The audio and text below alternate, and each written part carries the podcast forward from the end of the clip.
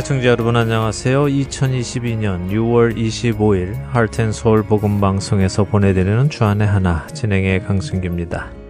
지난 한 주도 하나님께서 값없이 부어주신 은혜를 삭스로 여기지 않고 온전한 은혜로 받아 살아가신 여러분 되셨으리라 믿습니다.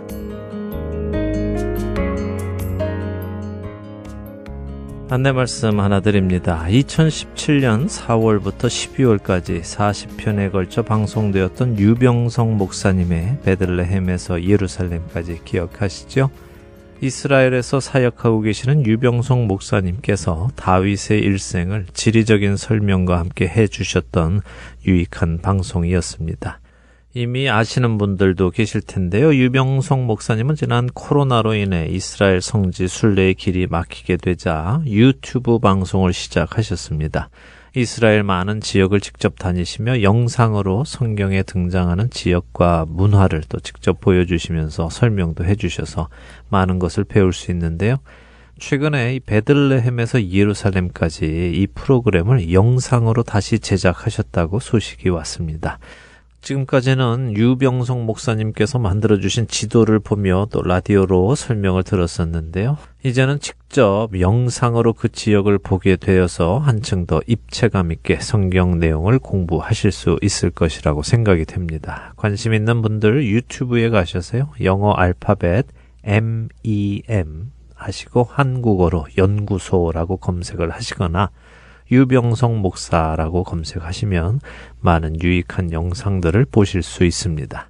영상을 통해 성경에 더욱 가까이 가게 되는 은혜가 있기를 바랍니다. 첫 찬양 들으신 후에 말씀 나누겠습니다.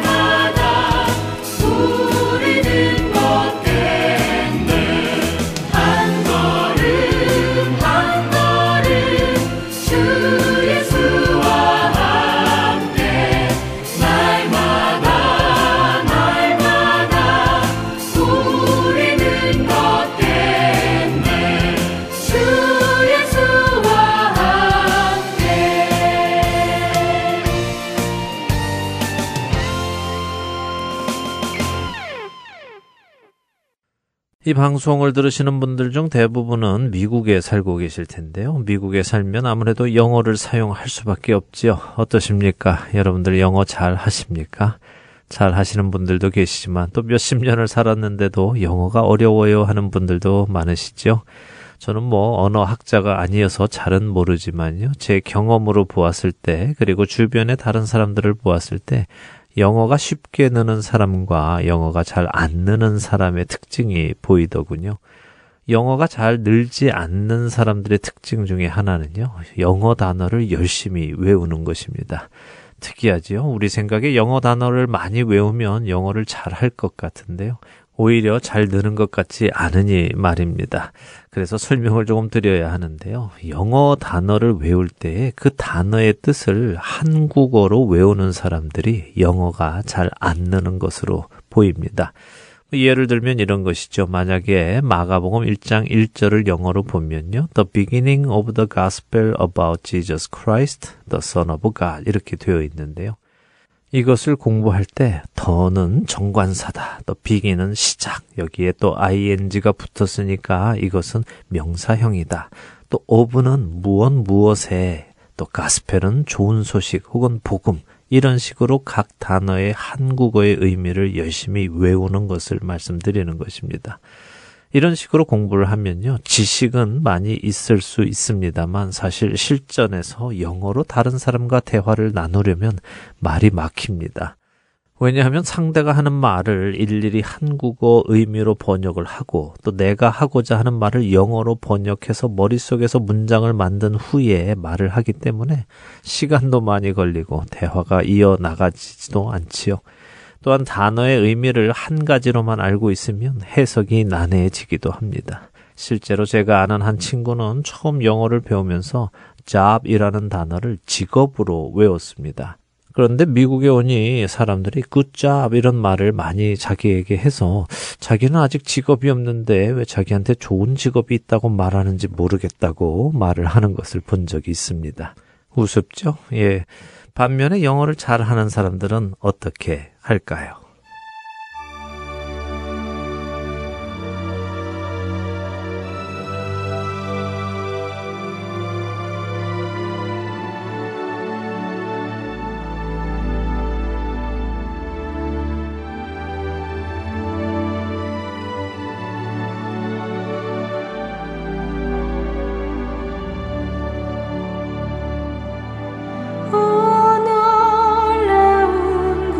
Say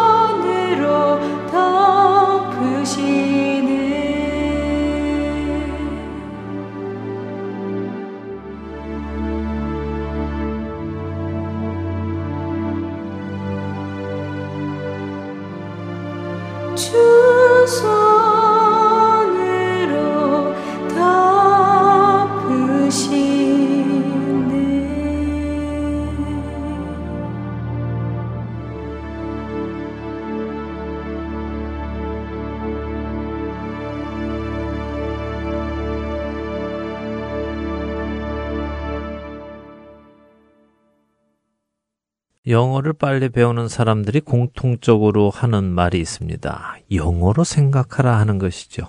영어를 할 때에 한국말로 먼저 생각하고 그것을 영어로 바꾸려 하지 말고 처음부터 영어로 생각하라는 것입니다. 사실 언어를 배우는 것은 그것이 가장 좋은 방법입니다. 어린아이들이 언어를 배우는 것을 생각해 보시기 바랍니다. 아기들은 처음에는 말을 못하지요. 먼저는 다른 사람들이 하는 말을 몇 년 동안 듣기만 합니다. 자신이 그 말을 따라하려 해도 그냥 어버버버 옹알이 같은 소리만 나오지요. 하지만 어느 정도 시간이 지나면 자신이 듣는 그 소리를 흉내내기 시작하고 비슷한 발음을 하기 시작합니다.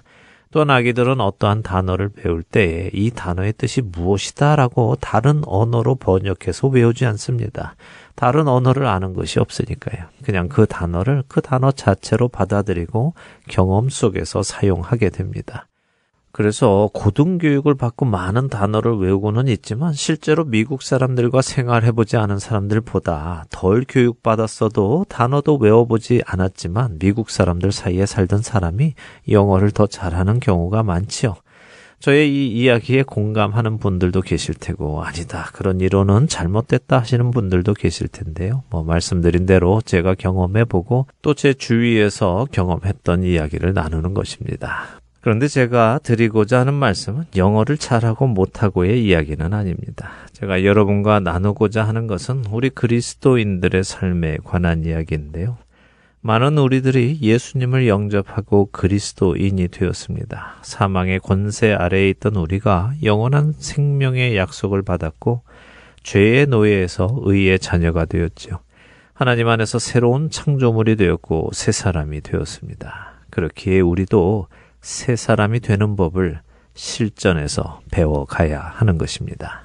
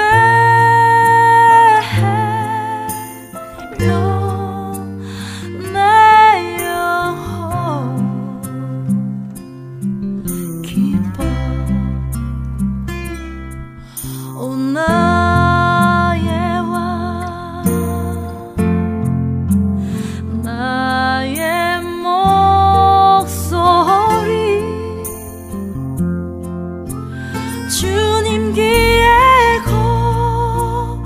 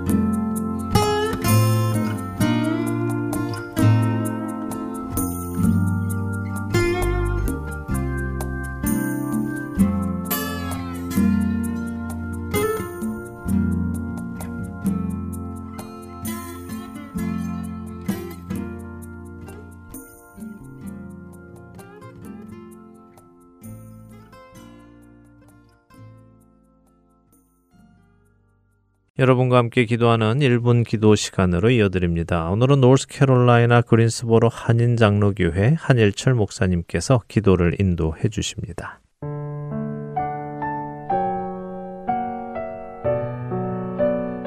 Heart and Soul 복음방송 1분 기도 시간입니다.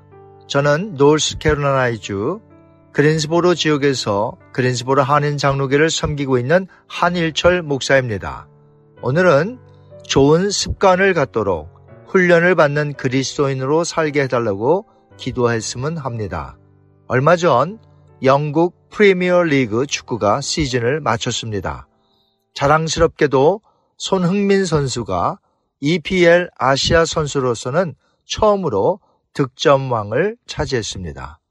이것은 거의 불가능한 일을 해놓은 놀라운 일이었습니다. 그럼 어떻게 해서 손흥민 선수가 다른 선수들을 제치고 득점왕이 될 수 있었을까요? 그것은 그의 아버지가 코치 역할을 자처하여 어렸을 때부터 엄격한 훈련을 했기 때문입니다. 오른발잡이였던 손흥민에게 왼발 신부터 항상 신게 만들었고 계단을 뛰어오를 때에도 왼발부터 디디게 하여 오르게 했습니다. 왜냐하면 축구선수는 어느 각도에서도 볼이 왔을 때에 순간적으로 슛을 해야지 오른발이 좋다고 해서 오른발로 슛을 쏘기 좋아한 그런 각도에서 쏜다면 영락없이 지체되어 볼을 상대방에게 빼앗기기 때문이죠.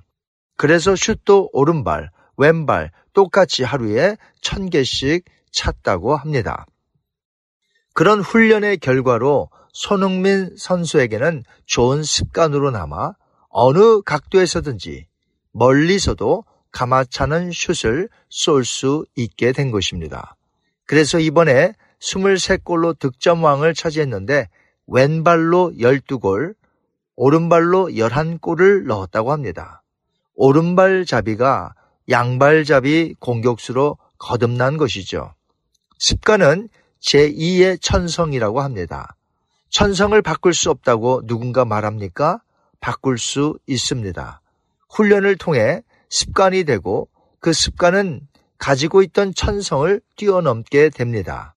물론 나쁜 습관도 있습니다. 그러나 훈련을 통해 좋은 습관을 갖는다면 우리는 하나님의 나라를 위하여 더 많은 일을 할 수 있을 것입니다.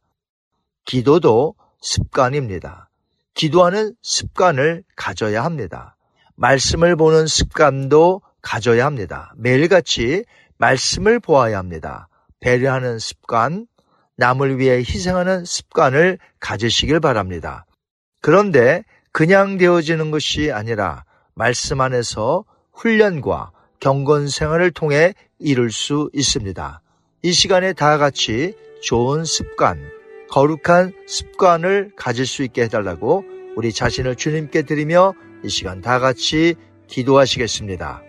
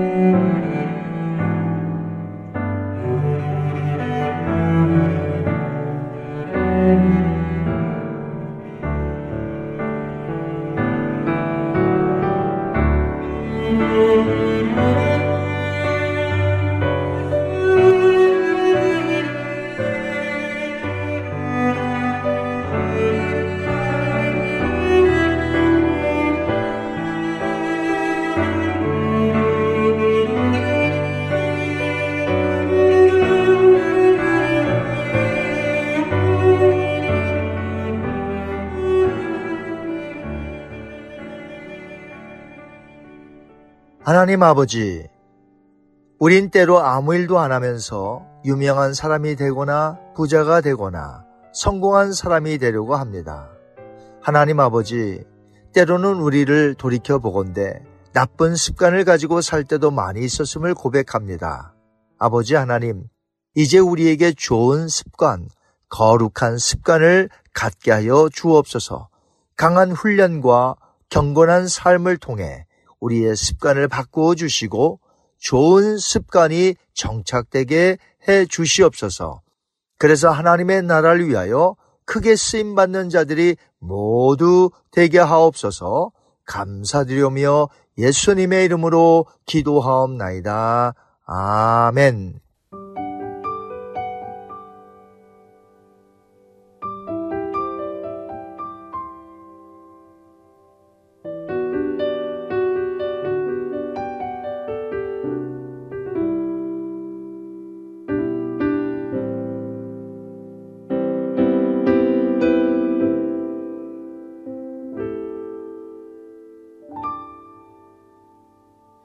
세상의 부와 세상의 명예 세상 자랑 모두 내려놓고 날 구한 십자가 날 씻긴 보혈 주의 은혜를 깊이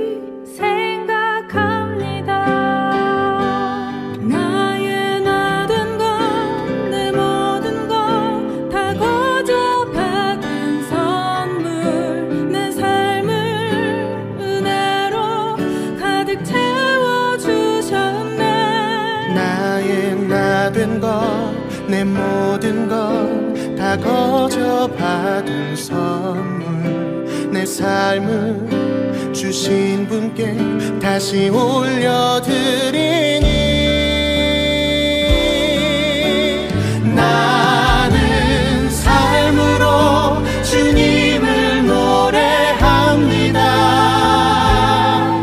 나를 통하여 주님만 높임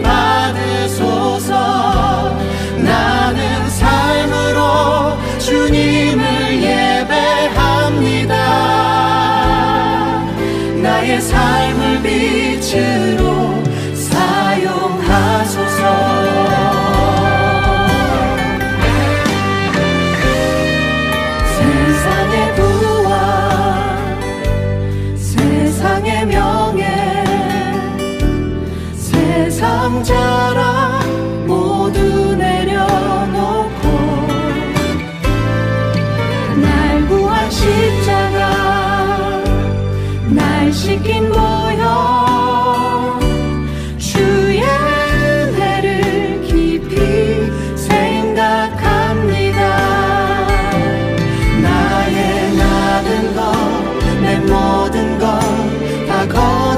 받은 선물 내 삶을 은혜로 가득 채워주셨네. 나의 나된 것 내 모든 것 다 거저 받은 선물 내 삶을 주신 분께 다시 올려드리니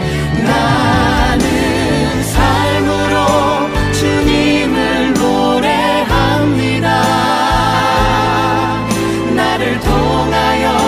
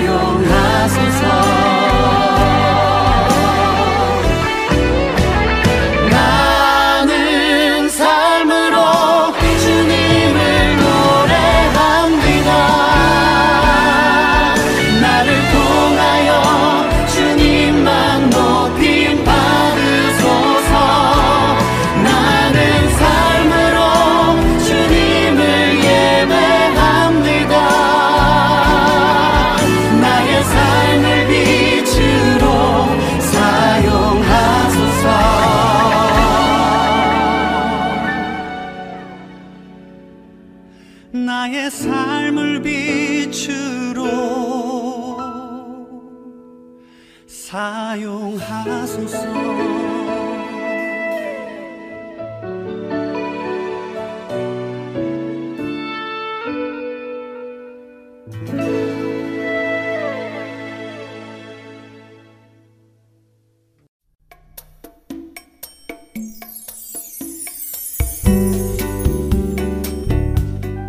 안녕하세요. 저는 지난 2014년부터 뉴저지 포트리 한아름과 한남 체인의 복음방송 CD를 공급하고 있는 정요셉 봉사자입니다. 믿지 않는 분들에게는 예수님의 복음을, 믿는 자들에게는 생각과 마음을 지킬 수 있도록 도와주는 복음방송이 정말 얼마나 감사한지 모릅니다. 우리 주님께 찬양과 영광을 돌려드립니다. 감사합니다. 안녕하세요. 저는 콜럼버스에 있는 풍민식당과 살아가 식품점에 복음방송의 CD를 비치하고 있습니다. 복음을 전하는 작은 일에 사용하여 주심을 하나님께 감사드립니다. 귀 있는 자들에게 복음을 전하는 이 사역에 동참하실 분들은 복음방송 전화번호 602-866-8999로 연락주시기를 부탁드립니다.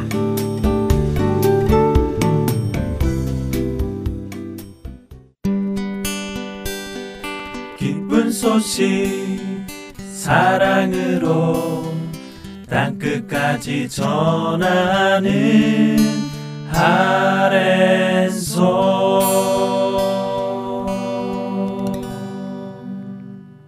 누가복음을 공부하는 시간입니다. 누가의 복음으로 이어드립니다.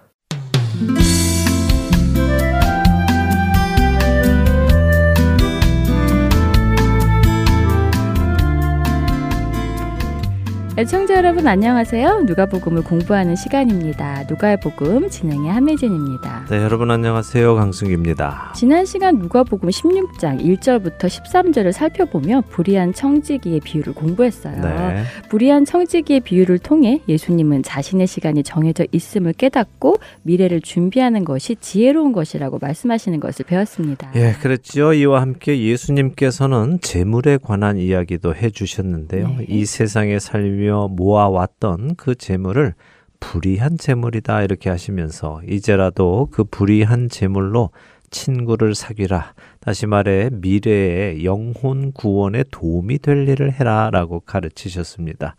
여기 재물이라는 단어는 헬라어로 마모나스라고 하는데요. 흔히 우리가 물질 만능주의를 만모니즘 이렇게 부르죠. 돈이 최고다 하는 그 주의를 만모니즘이라고 하는데요. 바로 그 만몬의 근원이 되는 단어입니다. 요즘 우리가 사는 세상은 물질 만능주의, 황금 만능주의, 돈을 제일로 알고 돈을 우상시하는 시대지요. 그렇죠. 하지만 예수님께서는 하나님과 재물을 겸하여 섬길 수 없다고 하셨잖아요. 네. 이 부분을 우리가 깊이 생각해 보아야 할 것 같아요. 그래야 합니다. 사실 이 만몬주의는 우리 삶 속에 아주 교묘하게 들어와 있습니다. 꼭 겉으로 보기에 돈 하며 살지 않아도요. 사람들의 가치관 안에, 특별히 또 교회 공동체의 가치관 안에도 이 만몬주의가 자리 잡고 있음을 볼 수 있어야 합니다. 쉽게 예를 들어보지요. 만몬주의의 기초는요, 많고 크고 높으면 다 좋다는 것입니다. 물량주의라고도 하지요. 우리도 한번 생각해 볼까요? 우리는 어떤 교회가 좋은 교회라고 생각을 합니까? 한 교회가 좋은 교회라고 말할 수 있는 근거를 어디에서 찾습니까? 성경적이고 거룩하고 서로 사랑하며 건강한 공동체를 만들어가는 것을 기준으로 합니까? 아니면 그 교회의 성도가 몇 명이고 건물이 얼마나 크고 또 시설이 얼마나 잘 되어 있고 프로그램이 얼마나 많고 헌금은 얼마나 거치는지 이런 것들을 기준으로 그 교회가 좋다 나쁘다로 나누는 사람들도 적지 않지요. 네, 사실 우리 안에 알게 모르게 그런 생각이 자리 잡고 있음을 부인할 수 없네요. 부끄러워집니다. 예, 만모는 부, 돈, 물질 이런 것을 의미하는데요. 예수님의 말씀을 살펴보면 이 만몬, 재물은 하나님 나라를 위한 도구로 사용해야 함을 볼 수 있습니다. 네. 결코 그것의 노예가 되어서는 안 되는 것이죠. 다른 사람들의 유익을 위해 사용해야 하고 하나님의 나라를 위해 사용해야 함을 꼭 기억하시기 바랍니다. 자, 이렇게 예수님께서 돈을 사랑하면 안 되고 지극히 작은 것에서부터 충성을 해야 함을 말씀하셨지요. 예수님의 이 말씀을 들은 사람들 중에 바리새인들은 예수님의 말씀에 어떤 반응을 보일까요? 오늘 살펴보도록 하겠습니다. 누가복음 16장 14절에서 18절 읽고 이야기 나누겠습니다. 네, 누가복음 16장 14절부터 읽습니다. 바리새인들은 돈을 좋아하는 자들이라 이 모든 것을 듣고 비웃거늘 예수께서 이르시되 너희는 사람 앞에서 스스로 옳다 하는 자들이나 너희 마음을 하나님께서 아시나니 사람 중에 높임을 받는 그것은 하나님 앞에 미움을 받는 것이니라. 율법과 선지자는 요한의 때까지요.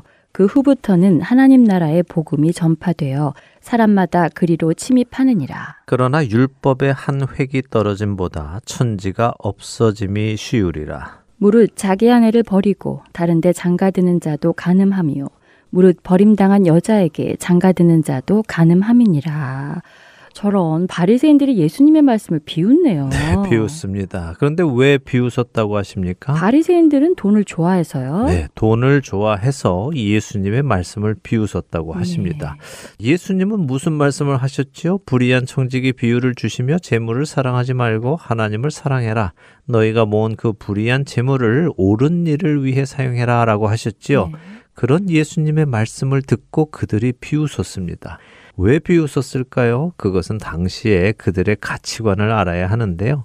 당시 유대인들은 부가 하나님께로부터 오는 것이라고 믿었습니다. 부요? 그럼 네. 재물 말씀인가요? 그렇죠. 유대인들은 어떤 사람이 부자가 되었다 하면 그것은 하나님의 축복이다 하는 생각이 있었습니다. 사실 이 말씀은 맞는 말씀이기도 하지요. 하나님께서는 이스라엘 백성들에게 신명기 28장 1절에서 14절에 하나님의 말씀에 순종하면 복을 주실 것을 약속하십니다. 또 반면에 하나님의 말씀에 불순종하게 되면 받는 저주는요, 무려 15절부터 68절까지 이어지죠. 네. 우리 대부분은 이 복 주신다는 말씀, 신명기 28장 1절에서 14절의 말씀은 잘 알지만 저주의 말씀이 담긴 15절부터 68절의 말씀은 읽으려 하지 않지요. 네.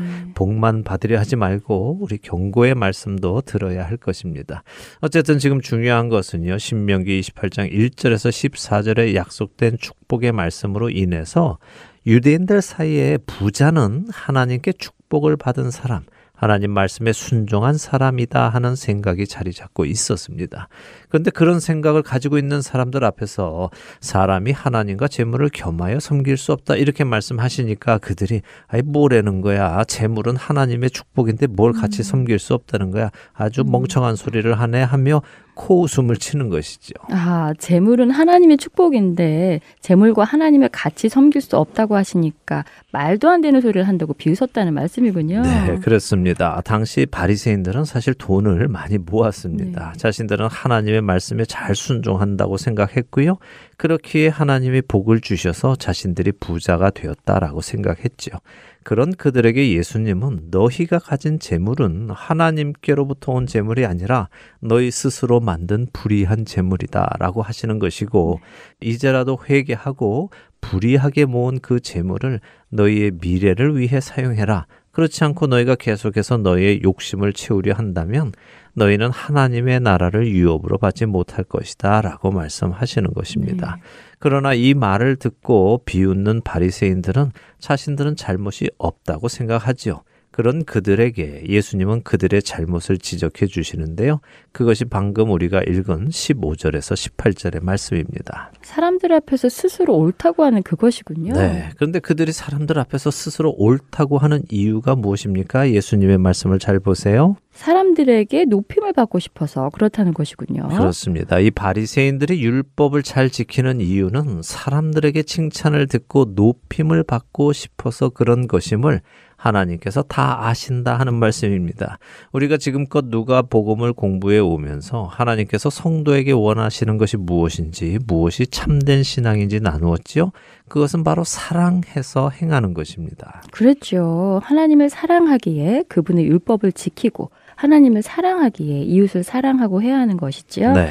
그런데 이들은 하나님을 사랑해서 율법을 지키는 것이 아니라 사람들에게 칭찬을 듣기 위해 율법을 열심히 지켜온 것이군요. 예, 결국 이들은 자기 자신을 사랑하는 것입니다. 자기 자신을 사랑하니까 자기 자신이 칭찬을 받고 싶은 것이죠. 네. 오늘 우리가 사는 시대는 자기 자신을 사랑하라고 가르칩니다. 그러나 성경은 하나님을 사랑하고 이웃을 사랑하라고 하시죠. 자기를 사랑하라는 말씀은 없습니다.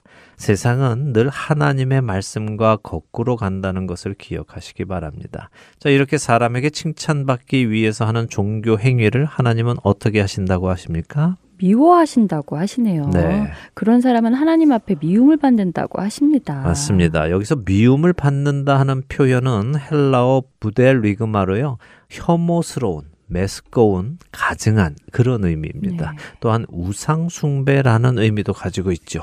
그러니까 결국 이렇게 자기 자신이 높임을 받으려고 하는 종교 행위는 스스로를 우상으로 만드는 우상 숭배이며 하나님께서는 그런 행위들을 가증하게 여기신다 하는 말씀입니다. 이제 왜 예수님께서 바리새인들과 그렇게 심하게 대립하셨는지 이해가 좀 되네요. 네. 단순히 율법을 지키느냐 아니냐 하는 문제가 아니라 자기 자신을 우상으로 섬기는, 하나님 앞에서 우상 숭배를 하는 그런 모습이기에 예수님께서 또 하나님께서 그렇게 미워하신 것이군요. 맞습니다. 하나님은 우상 숭배를 가장 미워하십니다. 자기 자신을 우상으로 만드는 일을 하지 마시기 바랍니다. 이 바리새인들의 행위를 지적하신 예수님께서 16절에는 조금 이해하기 어려운 말씀을 하시죠. 그러게요. 율법과 선지자는 요한의 때까지다 하시는 말씀이 이해가 되는데 그 후에 하나님 나라의 복음이 전파되어 사람마다 그리로 침입한다 하시는 말씀은 무슨 말씀인지 잘 이해가 안 되는데요. 네, 좀 이해하기 어렵게 번역이 되어서 그런데요. 네. 먼저 율법과 선지자는 요한의 때까지다 하는 말씀은 이해가 된다고 하셨죠. 네, 그러니까 율법의 시대는 세례 요한까지였고 이제는 복음의 시대다, 그런 말씀 아닌가요? 맞습니다. 하나님께서 이스라엘과 맺으신 율법의 언약, 그것은 그동안 선지자들을 통해 선포되어져 왔는데 세례 요한을 마지막으로 이제 선지자 시대는 끝이 났고 이제는 복음의 시대, 은혜의 시대가 시작된다 하는 말씀입니다. 자, 이 말씀은 중요합니다. 아까 우리는 유대인들이 하나님의 말씀에 순종하면 이 땅에서 복을 받는다라고 믿는다고 말씀드렸죠. 네. 그리고 그것이 맞는 말씀이라고 말씀드렸습니다. 물론 지금 이 바리새인들은 그 약속의 축복을 받은 것은 아니지만 하나님을 사랑해서 그 하나님의 말씀에 순종하기를 기뻐하여 말씀을 따라 사는 사람들은 하나님이 약속하신 축복을 주셨습니다. 자, 그런데요, 이제 그 시대가 끝났다는 것입니다. 그 약속이 끝이 났죠. 은혜의 시대에는 그 약속이 없습니다. 아마 이 말씀을 들으시는 분들 중에는 이게 무슨 말인가 놀라는 분들도 계실 것입니다. 그런데요, 이거 아주 중요한 포인트입니다. 귀담아 들으시고 분명하게 기억하시기 바랍니다. 율법의 시대는 율법을 지킴으로 복을 받는 시대였습니다. 그런데 그냥 율법만 지키면 되는 것이 아니라 그 마음의 동기가 중요한 것이었죠. 이제 그 율법의 시대는 끝이 났습니다. 그래서 율법을 지켜서 복을 받는 것이 아니라 이제는 믿음으로 복을 받습니다. 근데 이 복은 구약에 약속된 복과는 다릅니다. 구약에 약속된 복과 다르다고요? 네. 어떻게 다르죠? 구약에 약속된 복은 우리가 찾아본 대로 이 땅에서 주어지는 풍요와 재물과 장수와 자손의 복과 명예, 지위 이런 복이 있었습니다. 근데 은혜의 시대, 복음의 시대는 예수님의 말씀에 순종을 하면 이 땅에서 그런 복을 받는 것이 아니라 오히려 미움을 받습니다. 핍박을 받고 조롱을 받고 고난을 받고 심지어 죽임을 당합니다. 그것이 예수님의 약속입니다. 기억하시죠? 예수님은 성경 많은 곳에서 너희가 나를 믿으면 내 이름으로 말미암아 고난을 받을 것이다 라고 말씀하셨습니다. 세상이 너희를 미워할 것이라고 말씀하셨죠. 복음 시대에 말씀을 잘 들어서 세상에서 복을 받을 것을 기대한다면 그 사람은 성경을 잘못 이해하고 있는 것입니다. 예수님이 오신 것을 성경은 말세라고 부릅니다. 말세란 세상의 종말을 뜻합니다. 하나님께서 세상의 종말을 선언하셨다는 것입니다. 심판을 선언하신 것이죠. 예수님이 오신 것이 세상의 종말을 선언하신 것이라고요. 네, 자, 노아의 때를 기억해 보시기 바랍니다. 하나님께서는 노아의 때에 세상을 심판하시기로 결정하셨습니다. 네. 그리고는 노아에게 방주를 지으라고 하시죠. 세상을 심판하실 것이지만 구원의 방주를 준비하시는 것입니다. 하나님께서 세상을 두 번째로 심판하실 때도 마찬가지입니다. 우리가 다음 장인 누가복음 17장에 가서 더 자세히 나누겠지만 예수님께서는 인자가 오실 때가 노아의 때와 같다고 하셨습니다. 하나님께서 두 번째 세상을 심판하실 때 역시 세상을 심판하시기로 결정하시고는 예수 그리스도를 보내신 것입니다. 심판하실 것이지만 구원의 방주인 예수님을 보내신 것이죠. 예수님의 오심으로 세상은 심판의 때에 들어가게 된 것입니다. 자, 그렇다면 예수님 오신 이후의 사람들은 이 멸망할 세상에서 잘 사는 복을 받는 것이 아니라 멸망할 세상에서 건짐받아 영원한 생명에 이르는 복을 받는 것입니다. 네. 이 땅에서의 복이 아니라 신명기 28장 1절에서 14절에 기록된 그 복을 하나님 나라에 가서 받는 것입니다. 이 사실을 잘 기억하시기 바랍니다. 자, 이렇게 멸망할 세상에 살아가는 성도는 무엇을 준비해야 할까요? 멸망할 세상에서 빠져나와 하나님 나라에 갈 준비를 해야 하는 것이군요. 그렇죠. 타이타닉호 같은 큰 배가 파손돼서 가라앉기 시작한다고 한번 상상해 보세요. 그 배 안에서 무엇을 하실 것입니까? 배 밖으로 나가서 구명보트를 타고 살 생각을 하겠죠. 네, 그런데 본인만 살 생각 하실까요? 아니죠. 제가 아는 모든 사람을 다 데리고 나갈 생각을 하겠죠. 그럴 것입니다. 배가 가라앉고 있는데 가라앉고 있는 배에 있는 음식을 보면서 야, 아깝다, 조금 더 먹고 나가자 하든가, 가라앉는 배 안에 있는 금은 보화를 아깝다고 붙들고 배와 함께 가라앉을 사람이 있을까요? 배가 가라앉는 것을 깨닫는 사람은 그렇지 않습니다. 아까워도 다 내려놓지요. 자기 욕심과 함께 가라앉는 사람은 미련한 사람입니다. 자신의 생명을 구하고 자신이 아는 사람들의 생명을 구하기 위해 그 사람은 배가 가라앉기 전에 최선을 다하여 배 밖으로 나가는 준비를 할 것입니다. 이 세상은 바로 이렇게 가라앉는 배와 같습니다. 가라앉는 그 배에 하나님께서는 하나님 나라로 갈 수 있는 복음을 주셨습니다. 네. 바로 예수 그리스도이시죠. 이제 사람들은 그 복음으로 들어가야 합니다. 여기 침입한다 하는 번역은 좀 어울리지가 않습니다. 네. 비아조라는 헬라어인데요. 이것은 강제로 하다 하는 의미입니다. 그래서 이 의미는 그 복음으로 자기 자신을 강제로 집어넣어야 한다 하는 의미입니다. 누가복음 13장 24절에서 예수님이 하신 말씀 다시 기억하시기 바랍니다. 한번 읽어주세요. 네, 누가복음 13장 24절입니다. 좁은 문으로 들어가기를 힘쓰라. 내가 너희에게 이르노니 들어가기를 구하여도 못하는 자가 많으리라. 네. 아, 바로 이 의미군요. 그렇습니다. 복음은 좁은 문인데 그 좁은 문으로 자신을 강제로라도 집어넣으라는 의미요. 들어가고자 해도 못하는 사람이 많으니까요. 맞습니다. 복음의 좁은 문으로 자기 자신을 집어넣으라고 하시는 것입니다. 이어서 예수님은 율법의 한 획이 떨어짐보다 천지가 없어짐이 쉬우리라 라고 말씀하십니다. 네. 율법이 없어지는 것은 아니라는 말씀이죠. 방금 전에 예수님께서 율법과 선지자는 요한의 때까지다 이렇게 하시면서 마치 율법의 시대는 끝난 것처럼 말씀하셨지만 율법의 시대, 그 약속의 시대는 끝났지만 율법의 효력은 여전하다 하는 말씀입니다. 네. 마지막 날에 사람들은 여전히 율법을 통해 심판받을 것입니다. 그러나 그리스도 안에 있는 사람에게는 정죄함이 없죠. 예수님은 지금 이 말씀을 하시며 바리새인들의 잘못을 다시 한번 지적하시는 것입니다. 먼저는 그들이 자신들이 높임받고 싶어서 율법을 지킨 것을 지적하셨죠. 이번에는 이들이 자기 자신들이 원하는 것을 하고 싶으면 율법도 고치는 것을 지적하시는 것입니다. 예수님 당시 바리새인들은 하나님이 지정해 주신 결혼이라는 제도를 자신들 마음대로 바꾸었습니다. 마태복음 19장에 보면요. 바리새인들과 예수님께서 결혼에 대한 토론을 하는 장면이 나오는데요. 한번 읽어볼까요? 마태복음 19장 3절에서 9절입니다. 네, 마태복음으로 갑니다. 19장 3절부터 읽습니다.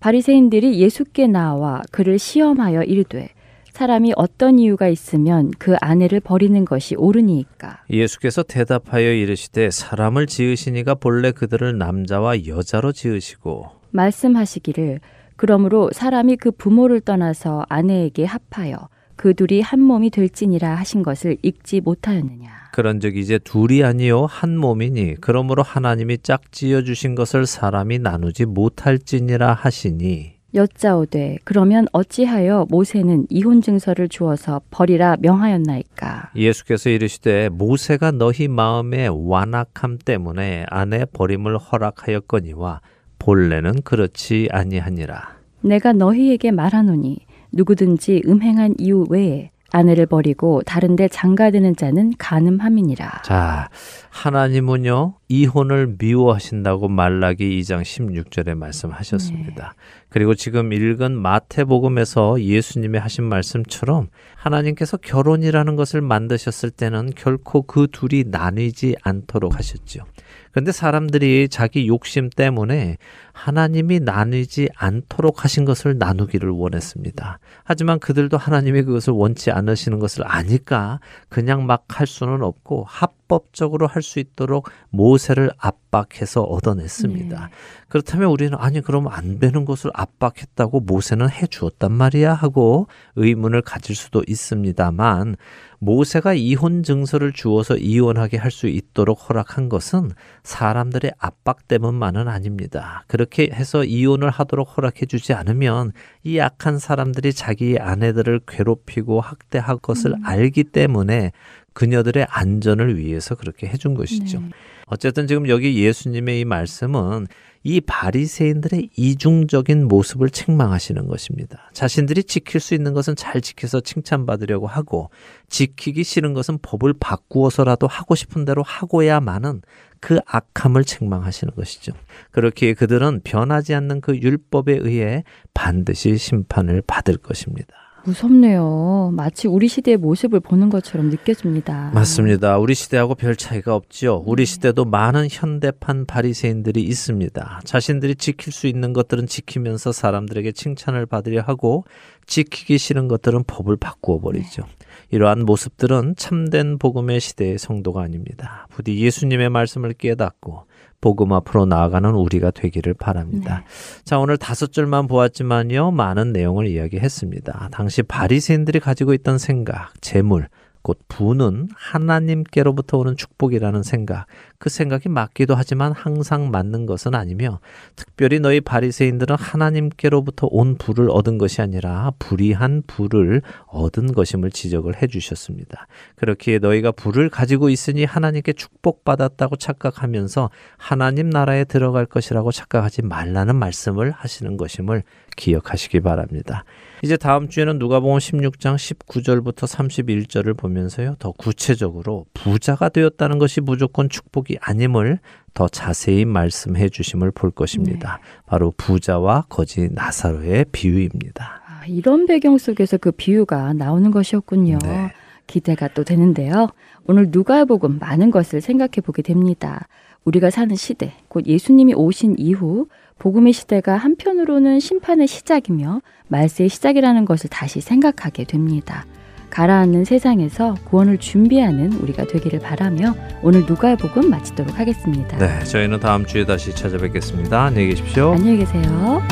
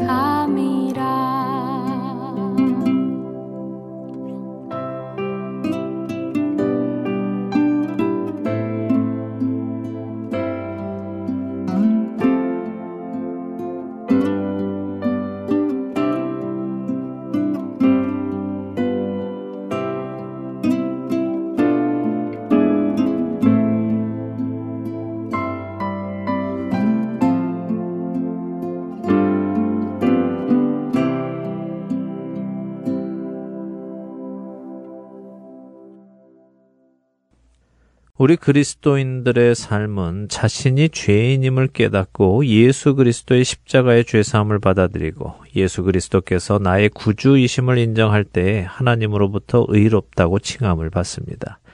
그렇게 되면 우리는 거듭나게 되고 영화로운 부활의 몸을 입을 그날까지 그때부터 성화의 길을 가지요. 성화의 길을 가는 것, 그것은 새로운 언어를 배우는 것과 흡사합니다. 지금까지는 전혀 몰랐던 것을 새로 배우는 것이죠. 마치 어린아이가 말을 배우기 위해 처음에는 듣기만 하고 조금씩 흉내를 내기 시작하며 말을 트기 시작한 후에는 그 말을 잘할 때까지 계속해서 반복적인 훈련과 사용을 하는 것과 같습니다. 이 새로운 언어를 배울 때에 자꾸 과거의 말로 번역하려고 하면 우리의 성화의 과정은 힘들어지고 길어지고 또 빨리 되지 않습니다. 예를 들어 예수님께서는 마태복음 5장 44절에서 원수를 사랑하며 너희를 박해하는 자를 위해 기도해라 라고 가르치시죠. 그러면 우리는 원수를 사랑하신 예수님과 믿음의 선배들의 모습을 가만히 보고 그 모습이 어떤 것인가를 반복적으로 배운 후 우리에게 그럴 기회가 올 때 연습해 보기 시작하면 되는 것입니다. 어린아이가 말을 배우는 것이 처음부터 쉽지 않은 것처럼 우리 역시 그리스도인으로 처음부터 잘 사라지지 않을 수도 있습니다. 반복적인 훈련을 거쳐 자연스럽게 될 때까지 해야 하지요. 그런데 이런 기회가 올 때 자꾸 과거의 나의 입장에서 아니 어떻게 원수를 사랑해? 나한테 저 사람이 한 일이 어떤 일인데 그것을 용서하라는 거야? 이게 정말 가능해? 말도 안 돼 라며 계속해서 과거의 자신의 모습을 떠올린다면 그 사람은 그리스도인으로 사는 법을 배우는 데에 오랜 시간이 걸릴 것이고 잘 배워지지도 않을 것이며 오히려 중도에 이것은 불가능한 일이야 하며 포기하게 될 수도 있습니다. 그리스도인으로 거듭난다는 것은 옛사람인 나는 이제 죽었고 나는 이제 새로운 피조물로 다시 태어났다는 것입니다. 그렇기에 과거에 가지고 있었던 모든 것을 다 잊어버리고 처음부터 새로 하나씩 배워간다는 마음으로 우리에게 주어진 삶을 살아가야 하는 것입니다. 그런즉 누구든지 그리스도 안에 있으면 새로운 피조물이라 이전 것은 지나갔으니 보라 새 것이 되었도다. 고린도후서 5장 17절의 말씀이지요. 성경은 우리가 그리스도 안에 있으면 새로운 피조물, 그러니까 전에 없었던 새로운 생명체가 되었다고 말씀하십니다. 그리고 이전에 있었던 생명체, 곧 죄인이었던 나는 더 이상 없고 새 것이 되었다고 하시죠. 그렇기에 자꾸 과거의 나를 생각해서는 안 됩니다. 뒤에 있는 것은 잊어버리고 앞을 보고 새로운 생명체의 삶을 배워 나가야 합니다. 그러므로 이제 그리스도 예수 안에 있는 자에게는 결코 정죄함이 없나니 이는 그리스도 예수 안에 있는 생명의 성령의 법이 죄와 사망의 법에서 너를 해방하였음이라 라고 로마서 8장 1절과 2절은 말씀하십니다. 사랑하는 Heart and Soul 복음방송의 청자 여러분, 성화의 과정은 죄인이었던 내가 하나씩 고쳐져가며 좋은 사람이 되어져가는 것이 아닙니다. 성경은 이미 우리에게는 더 이상 정죄함이 없다고 하십니다. 그러니 자꾸 과거의 죄인의 내 모습을 가지고 나와서 어떻게 내가 말씀에 순종할 수 있느냐고 묻지 마시기 바랍니다. 성화란 과거의 나를 버리고 새로운 사람으로 살아가는 것을 배워가는 과정입니다. 죄와 사망의 법에서 이미 우리는 해방되었기에 과거의 나는 잊어버리시기 바랍니다. 그리고 성경이 말씀하시는 새로운 내가 되어가는 방법에 집중하시기 바랍니다. 새 사람을 입었으니 이는 자기를 창조하신 이의 형상을 따라 지식에까지 새롭게 하심을 입은 자니라. 골로새서 3장 10절의 말씀입니다. 새 사람을 입었으니 이제 하나님 나라의 새로운 지식을 배워가며 새로운 피조물로 살아가라는 말씀입니다. 쉽게 되지 않을 수도 있고 배우기 어려울 수도 있습니다. 그러나 그것이 새로운 내가 되어가는 과정임을 잊지 마시기 바랍니다. 말을 배우다 많은 어린아이가 된다면 그것은 슬픈 일일 것입니다.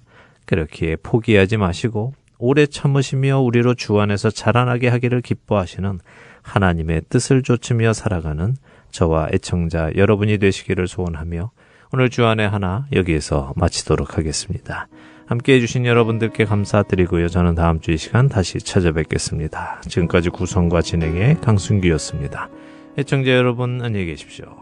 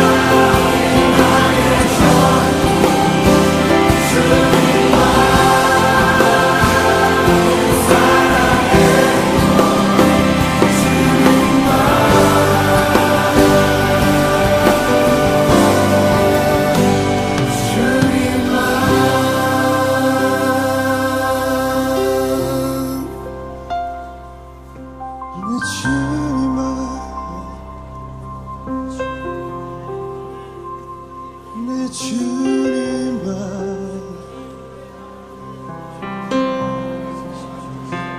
내 호흡 내 생명